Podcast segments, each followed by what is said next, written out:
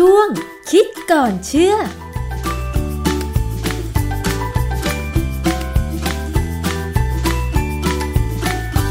พบกันในช่วงคิดก่อนเชื่อกับดรแก้วกังสดานอัมภัยนักพิษวิทยากับดิฉันชนาทิพไพรพงศ์นะคะ วันนี้เราจะมาคุยกันเรื่องของกลิ่นตัวค่ะ เชื่อแน่ว่าทุกคนมีกลิ่นตัว แล้วก็เป็นกลิ่นเฉพาะตัวด้วยนะคะ แต่เราก็ต้องพยายามที่จะรักษาความสะอาด ไม่ให้กลิ่นตัวของเรานั้นเหม็น แล้วก็อาจจะทำให้คนอื่นนั้น รู้สึกว่าเหม็นไม่อยากเข้าใกล้ได้ใช่ไหมคะคุณผู้ฟังทำไมมนุษย์ถึงมีกลิ่นตัว กลิ่นตัวจะแตกต่างกันไป มีปัจจัยอะไรที่ทำให้มันแตกต่างกัน วันนี้เราจะมาคุยกันถึงงานวิจัยเรื่องกลิ่นตัวค่ะ วันนี้เราจะมาพูดถึงเรื่องปรากฏการณ์หนึ่งที่อาจจะเกิดขึ้นหลังจากที่ไปฉีดวัคซีนมาค่ะ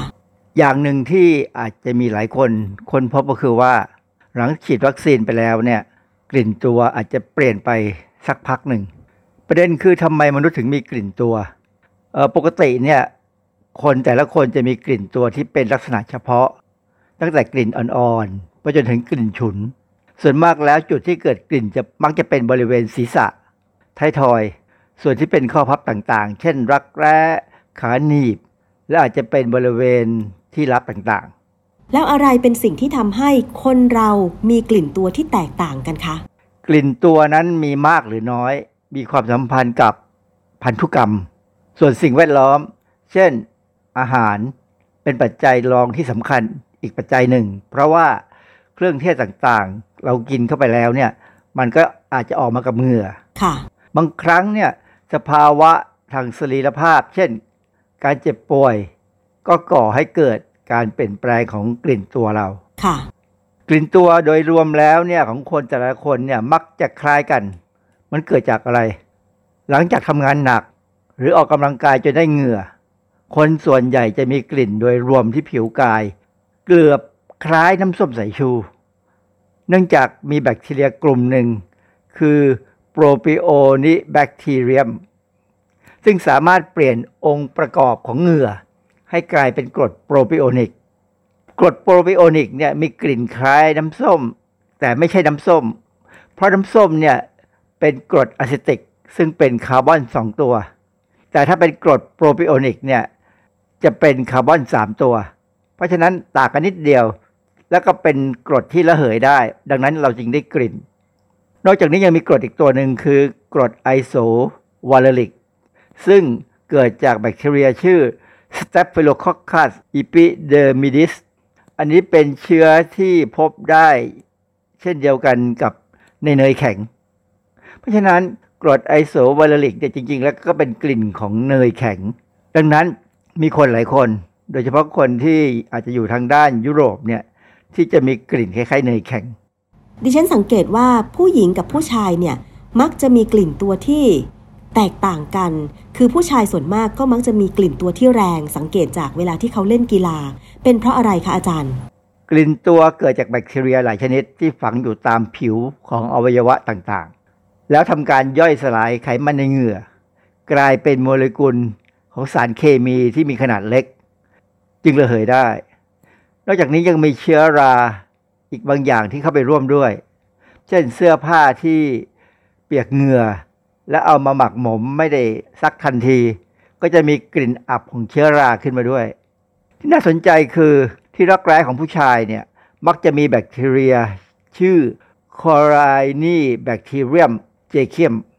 ตัวเนี้ยทำให้กลิ่นของรักแร้ผู้ชายออกมาคล้ายๆ กับกลิ่นของเนยแข็งที่เหม็นหืน ซึ่งอันนี้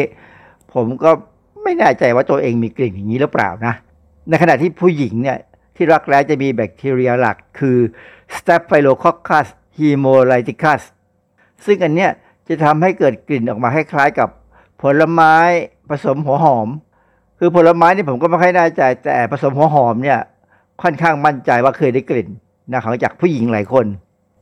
ตัวอย่างทางสรีรภาพของคนที่ทำให้กลิ่นตัวเปลี่ยนไป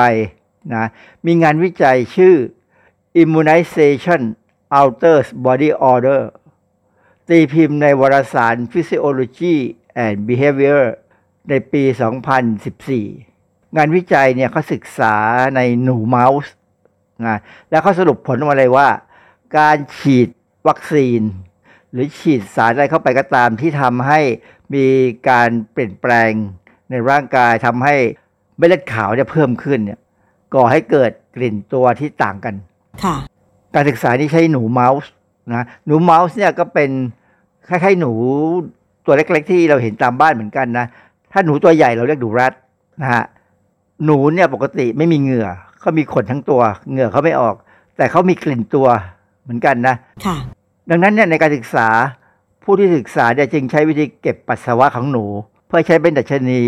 ในการเปรียบเทียบถึงกลิ่นที่เปลี่ยนไป คือเขามองว่าถ้าสมมติ หนูเนี่ยถูกฉีดสารใดก็ตามที่กระตุ้นระบบภูมิคุ้มกันเนี่ย มันจะต้องมีกลิ่นที่ออกมาในปัสสาวะเปลี่ยนไปจากเดิม การศึกษาเนี่ยเขาใช้อุปกรณ์เรียกว่า Y maze maze ที่สะกดด้วย M A Z E maze นี่แปลว่าเขาวงกฏอย่างเราเคยดูหนังเรื่อง Maze Runner อะไรอย่างเงี้ยนะฮะนั่นก็เป็นเรื่องเกี่ยวกับเขาวงกฏแต่ว่าในกรณีของ Y maze เนี่ยเป็นอุปกรณ์ง่าย ๆ เป็นรูปตัว Y เป็นรูปตัว Y เลยเพราะฉะนั้นจะแสดงมันก็จะมีสามแขนเออเป็นกล่องรูปตัว Y ที่มีฝาเปิดด้านบน ให้นักวิจัยมองเห็นการเคลื่อนไหวของหนูในหนูทดลองที่อยู่ในกล่องนี้นะฮะในการทดลองเนี่ยเขาจะเริ่มทดสอบกันว่า สามารถฝึกให้หนูทดลองเนี่ยแยกกลิ่นปัสสาวะของหนูที่ได้รับวัคซีน ออกไปจากปัสสาวะของหนูที่เป็นกลุ่มควบคุม คือไม่ได้รับวัคซีน ผลในการศึกษาเนี่ยเขาพบว่าเขาฝึกได้ หนูที่ถูกฝึกได้เนี่ยเราเรียกว่า biosensor เอ่อคำนี้มีความหมายคล้าย ๆ กับ biosensor ที่ใช้ในอุปกรณ์วิทยาศาสตร์ แต่ว่าอันนั้นเป็นเรื่องของชิปในคอมพิวเตอร์นะฮะหรือว่าในอุปกรณ์ที่ใช้ทดสอบกลิ่น แต่ biosensor ในที่นี้หมายถึงหนูที่ฝึกให้สามารถแยกแยะในกรณีคือปัสสาวะของหนูที่ถูกฉีดวัคซีนกับไม่ฉีดวัคซีน มีวัคซีนที่เขาใช้ฉีดเนี่ยสองอย่าง คือวัคซีนพิษสุนัขบ้า อันนี้เป็นวัคซีนเชื้อตาย กลุ่มที่ 2 ฉีดวัคซีน โรค West Nile ไวรัสในม้า อันนี้เป็นวัคซีนชนิด viral vector ซึ่งมี recombinant DNAแต่มีกลุ่มที่สามเป็นกลุ่มหนึ่ง กลุ่มนี้ไม่ได้ฉีดวัคซีนจริง ๆ แต่เป็นการฉีดสารชื่อ LPS ย่อมาจากคำว่า Bacterial Lipopolysaccharide นะฮะ LPS มาจากคำว่า Lipopolysaccharide เอ่ออันนี้เป็นจริง ๆ แล้วคือตัวผนัง membrane ผนังเซลล์ของแบคทีเรียบางชนิดนะฮะ คือเจ้า LPS เนี่ยสามารถกระตุ้นให้เม็ดเลือดขาว หรือ lymphocyte เนี่ยมีอาการแบ่งตัวอย่างรวดเร็ว เราเรียกว่าลิมโฟไซต์ proliferation นะแต่ว่าลิมโฟไซต์ proliferation เนี่ยจะเป็นการแบ่งแค่ไปเป็น B เซลล์ไม่มีการพัฒนาไปเป็น plasma cell ถ้าเป็นในกรณีของวัคซีนต่างๆ เช่นวัคซีน 2 ตัวที่ผมพูดไปถึงคือวัคซีนพิษสุนัขบ้า หรือวัคซีน West Nile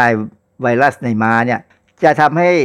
B เซลล์แบ่งต่อไปเป็น plasma cell เพราะว่า plasma cell จะเป็นตัวสร้าง immunoglobulin หรือแอนติบอดีในงานทดลองเขาเนี่ยเขาสรุปว่าการกระตุ้นภูมิคุ้มกันด้วยวัคซีน เฉพาะโรค จะทำให้เกิดการสร้าง plasma cell ที่สร้างแอนติบอดีเฉพาะ นั่นทำให้เกิดกลิ่นที่เป็นไปในแนวทางเดียวกัน ซึ่งต่างไปจากกรณีของการกระตุ้นภูมิคุ้มกันด้วย LPS ซึ่งกระตุ้นให้เกิด B เซลล์จำนวนมาก แต่ยังไม่เปลี่ยนไปเป็นพลาสมาเซลล์และ LPS เนี่ยก็จะกระตุ้นภูมิคุ้มกัน ให้แต่ละคนมีลักษณะของไข้วัคซีนแต่ไม่ใช่วัคซีน เพราะฉะนั้นเนี่ยโดยสรุปแล้ว หนูที่เขาสอนให้เป็นไบโอเซนเซอร์เนี่ยจะแยก หนูที่ได้วัคซีนออกจากกันไม่ได้ แต่สามารถแยกหนูที่ได้วัคซีนไม่ว่าจะชนิดใดก็ตามเนี่ยออกจากหนูที่ได้ LPS ค่ะ โดยสรุปแล้วเนี่ยเขาก็อภิมานได้ว่ากลิ่นตัวมักจะเปลี่ยนไปตามเอ่อสิ่งที่ทำให้เกิดการเปลี่ยนแปลงในร่างกายของสิ่งมีชีวิต ค่ะ เช่น กรณีของวัคซีนก็จะเปลี่ยนไปทำให้กลิ่นของคนที่ได้รับวัคซีนเนี่ยเปลี่ยนออกไป จริงๆแล้วเนี่ยมันก็คือว่าเมื่อเราได้วัคซีนเนี่ยก็เหมือนเราติดเชื้อ ก็เหมือนกับเราถูกลุกรานด้วยเชื้อโรค เพียงแต่อยู่ในสถานภาพที่อ่อนกว่า แต่กระบวนการจะคล้ายกัน เพราะมีการสร้างไซโตไคน์มีการสร้างพลาสมาเซลล์เพื่อจะสร้างแอนติบอดีกระบวนการทั้งหมดเนี่ยเป็นกระบวนการที่ต่างไปจากสภาวะปกติของร่างกาย ดังนั้นเนี่ยสารเคมีบางอย่างที่ยุ่งอยู่ในกระบวนการเปลี่ยนแปลงเหล่านี้ จึงทำให้เกิดกลิ่นที่ออกมากับเหงื่อได้ ค่ะ